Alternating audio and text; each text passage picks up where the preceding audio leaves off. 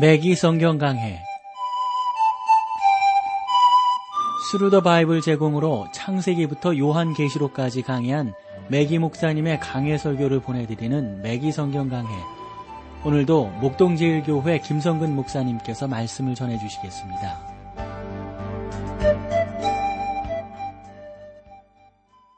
애청자 여러분 안녕하셨습니까? 매기 성경 강해 자 다니엘서로 여러분들을 보시겠어요? 어, 지난 시간에 이제 어, 하나님의 그, 그 역사하심, 하나님의 인도하심을 무시한 왕, 그렇죠?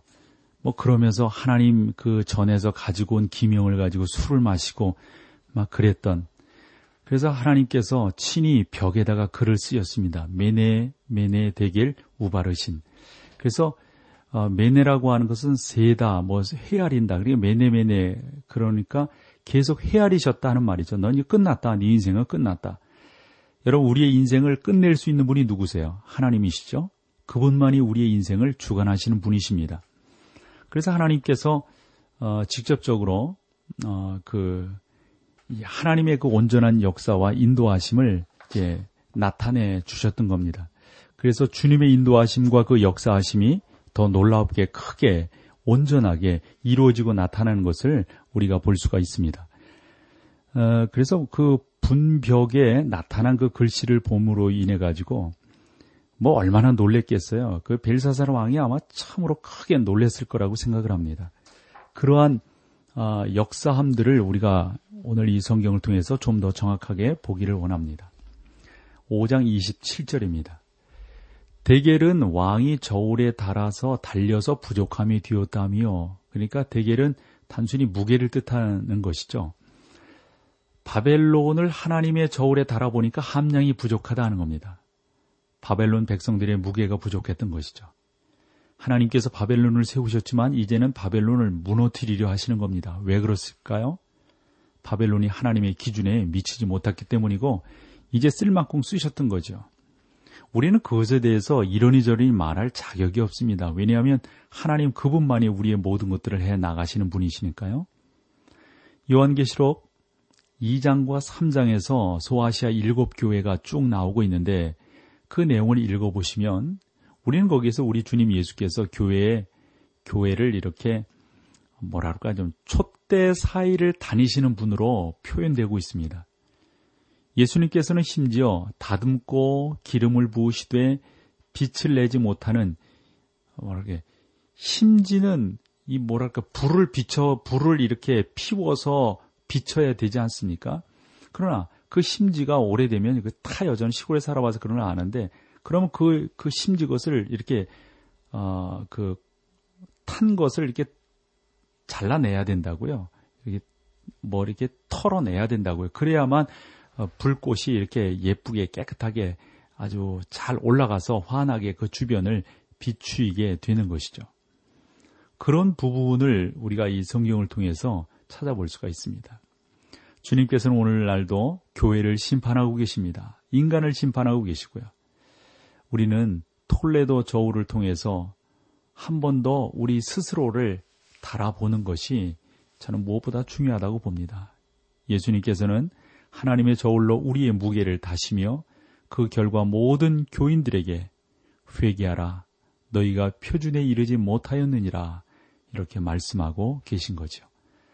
그 결과 모든 교인들에게 이 말씀하시는 그 말씀을 통해서 회개하면 살지만 회개하지 않으면 살지 못하고 죽게 되는 것을 우리가 볼 수가 있는 겁니다. 누구나 그런 면에서 하나님의 온전한 역사와 인도하심을 받지 못하는 그러한 경우로 나아가게 되는 것을 볼 수가 있습니다. 로마서 3장 21절로 23절에 이렇게 말씀하고 있습니다. 이제는 율법 외에 하나님의 한 의가 나타났으니 율법과 선지자들에게 증거를 받은 것이니라. 곧 예수 그리스도를 믿음으로 말미암아 모든 믿는 자에게 미치는 하나님의 의인이 차별이 없느니라. 모든 사람이 죄를 범하였음에 하나님의 영광에 이르지 못하더니 사랑하는 우리 매기 성경 강의 청자 여러분 여러분이 아는 것처럼 하나님께서는 인간의 행위를 저울에 달아보십니다. 28절을 볼까요? 베레스는 왕의 나라가 나뉘어서 메대와 바사 사람에게 준바되었다 하미니이다. 베레스는 우바르 신의 단수 형태로 분열을 의미하는 겁니다. 바벨론 왕국은 나뉘어져서 메대와 바사에게 빼앗기게 될 것이다 하는 거죠. 다시 말씀을 드리면 황금 머리가 제거되리라는 겁니다. 지금부터 이제 황금 머리 쪽은 이제 제거되고 은으로 된 어떤 그 가슴 부위 있잖아요. 이런 부위가 두 팔이 이제 등장하게 되는 겁니다. 하나님께서는 땅 위에 있는 나라들을 온전히 주관하고 계십니다. 그래서 에스겔이 이렇게 말을 했죠. 내가 엎드려 트리고 엎드려 트리고 엎드려 트리 트리언이와 이것도 다시 있지 못하리라. 마땅히 얻을 자가 이르면 그에게 주리라. 에스겔서 21장 27절의 말씀입니다. 하나님은 그리스도께서 오실 때까지 나라들을 계속 뒤집어 엎으실 겁니다. 참 이런 부분들은 현대 역사 가운데서도 계속해서 일어나고 있지 않나 싶어요. 아, 우리는 분명하게 믿음으로 고백하며 나아갈 수밖에 없는 것은 하나님께서는 지금도 우리 모든 세계를 주관하고 계시고 당신의 손으로 우리를 이끌어 가신다는 사실을 우리는 알게 됩니다. 그래서 다니엘서 2장 34절에 보면 사람의 손으로 하지 아니한 뜨인 돌이 위에 나타나 가지고 이 모든 것들을 다 부숴버리게 된다. 이제 하나님께서 역사하시고 하나님께서 인도하신다고 하는 것을 우리에게 잘 보여주고 있습니다. 29절로 가보실까요? 이에 벨사살이 명하여 무리로 다니엘에게 자주 옷을 입히게 하여 하며 금 사슬로 그의 목에 들이우게 하고 그를 위하여 조소를 내려 나라의 셋째 치리자를 삼으니라. 여기에서 또다시 나라를 셋째 치리자에게 이제 준다 하는 말이 언급되고 있는데 다니엘은 아주 정확하게 이러한 내용들을 주의 성령의 인도함을 받아서 해석을 해내고 있습니다. 그러니까 벨사살 왕의 아버지였던 나보니더스가 실질적인 왕이었고요. 어, 느부갓네살의 손자 벨사살은 제2인자였습니다. 그래서 이제 우리가 좀 더 이제 30절로부터 보게 되면 바벨론 나라가 멸망하게 되고 새로운 나라가 주어지게 되는 것을 볼 수가 있죠. 볼까요? 30절, 31절. 그날 밤에 갈대아 왕 벨사살이 죽임을 당하였고 메데 사람 다리오가 나라를 얻었는데 때에 다리오는 62세였더라. 잔치가 열리고 있는 그때 메데 사람이 운하가 흐르는 바벨론의 성벽 밑으로 침입해 들어왔던 겁니다. 앞에서 언급한 바와 같이 성벽 밑에는 성 안으로 물이 유입되는 운하가 있었는데 이때는 물이 차단되어 유파레테스 강에 주류로 흘러 들어갔던 거죠. 고브리아스는 군대를 이끌고 궁전이 있는 성 안으로 이제 들어오게 됩니다. 그래서 이런 내용들을 일반 역사가 어떻게 기록하고 있는가 보면은 그 역사적인 기록을 이렇게 보았을 때 고브리아스와 그의 군대가 경비병들이 불길한 낌새를 채기도 전에 성내에 들어가 있었다. 얼마나 민첩하게 들어가 있으니 그렇게 표현하고 있는 걸 봅니다. 그리스의 역사가인 크세노프는 바사가 바벨론의 성읍을 정령, 정, 점령한 것에 대해서 세속적인 관점에서 역사 기술을 하는데 간단해요. 아주 치밀하고 아주 그 갑작스럽게 이 바벨론 나라를 어, 점령했다. 이렇게 설명하고 있는 것을 보게 됩니다. 그래서 벨사살이 죽임을 당하게 되는 거죠.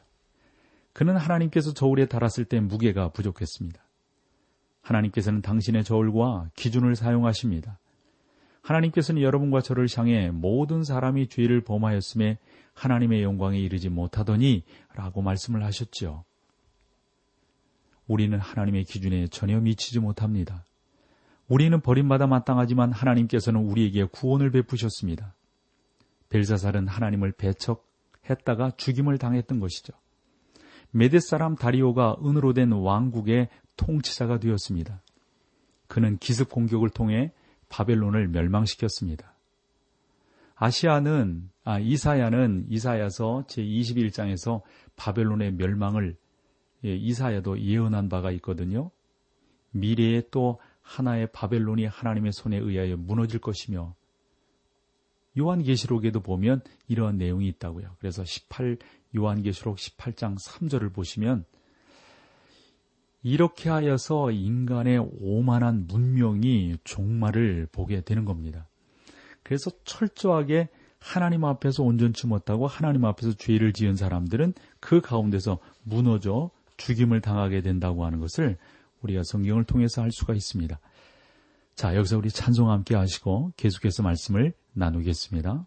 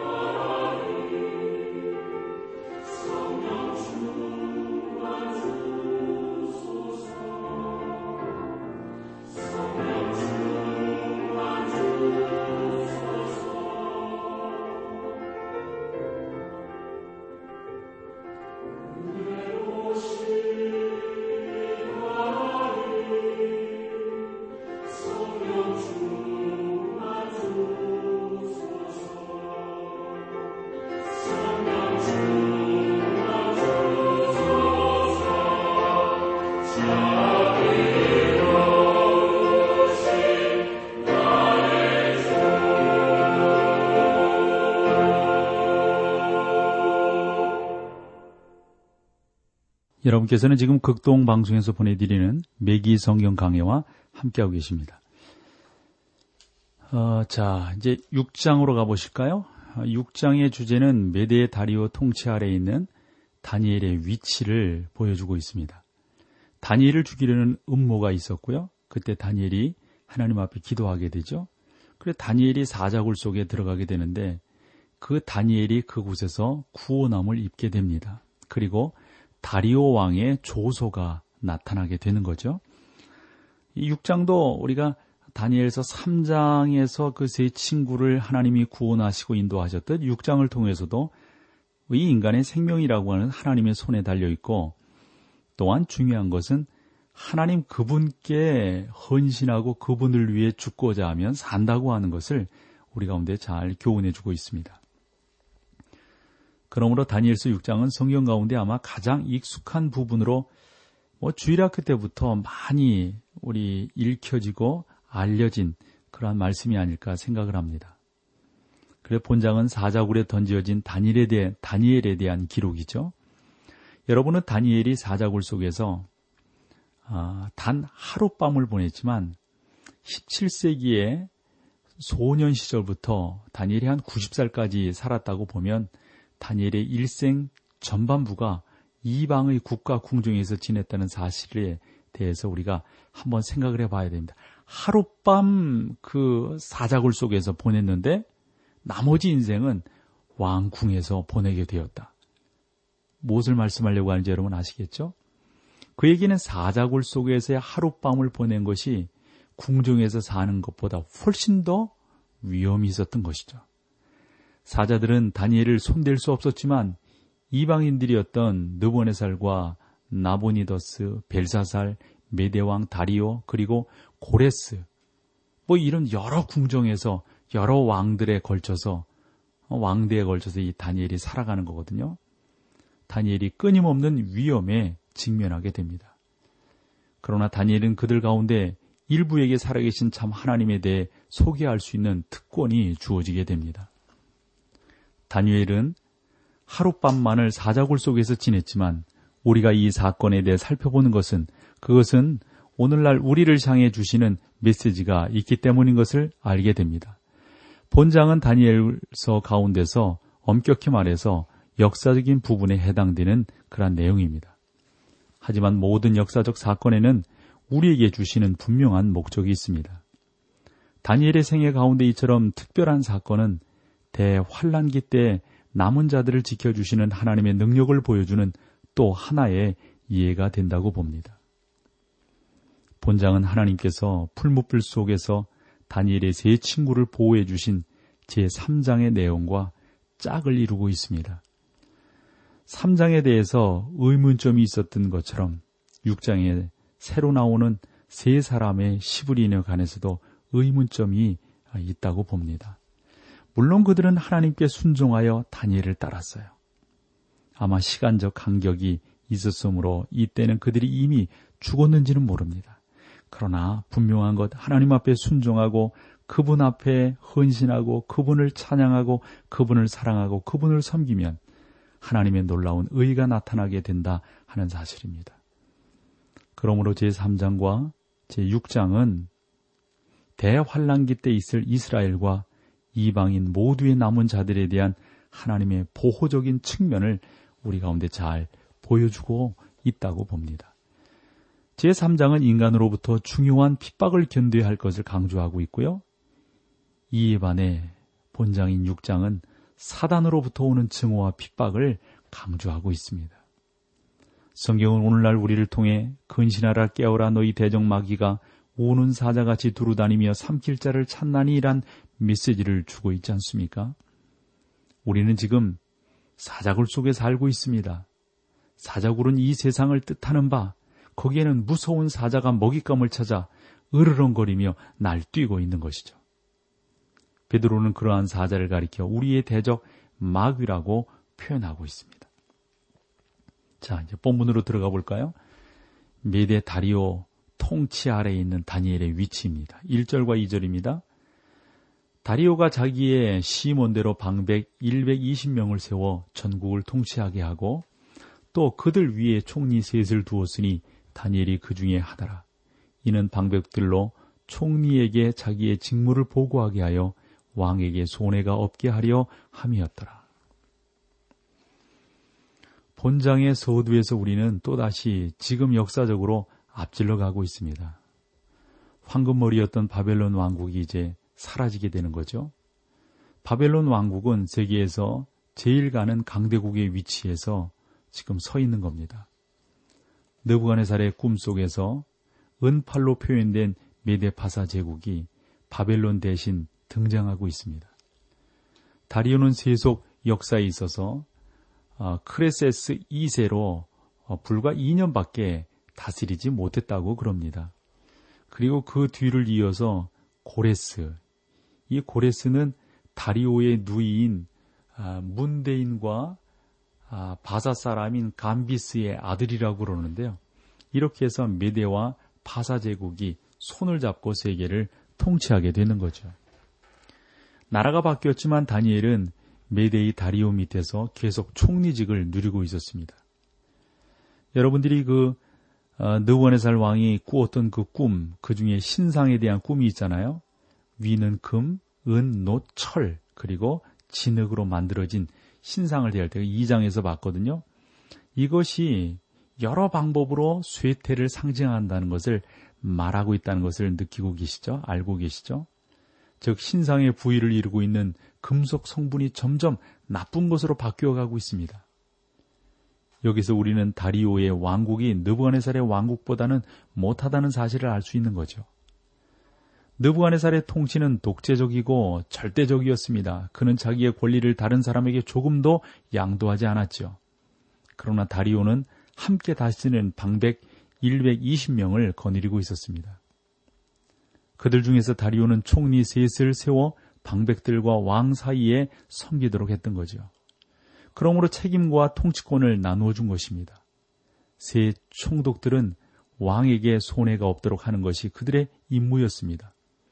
총독들은 방백들이 왕을 해치려는 음모를 꾸미거나 부정축제를 하지 못하도록 감시해야 했던 그러한 위치예요. 그래서 다니엘은 세 사람의 총독 가운데 우두머리가 되었습니다. 아마 이때 다니엘의 나이를 계산해 보면 한 80 정도 되지 않았을까 싶어요. 3절로 가보실까요? 다니엘은 마음이 민첩하여 총리들과 방백들 위에 뛰어남으로 왕이 그를 세워 전국을 다스리게 하고자 한지라. 다니엘은 총독들 가운데 가장 연장자였을 뿐만 아니라 수석의 위치에 있었습니다.